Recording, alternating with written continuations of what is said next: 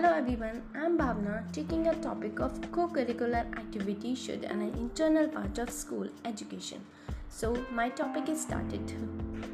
Co-curricular activities are an initial part of school life and helping in enhancing the learning process of student at school level. Co-curricular activities are meant to bring a social skills, intellectual skills, moral values, personality progress and the character appeal in student. Co-curricular activities are designed and balanced with the academic curriculum and so that every student get learn beyond the subject.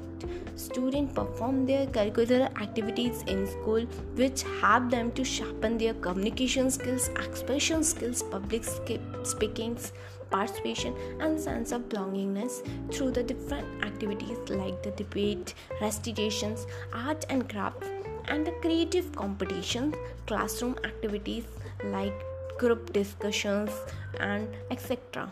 Co-curricular activities are required the student to stay active at school by participation and students have no option to skip their activities as an a part of their curriculum.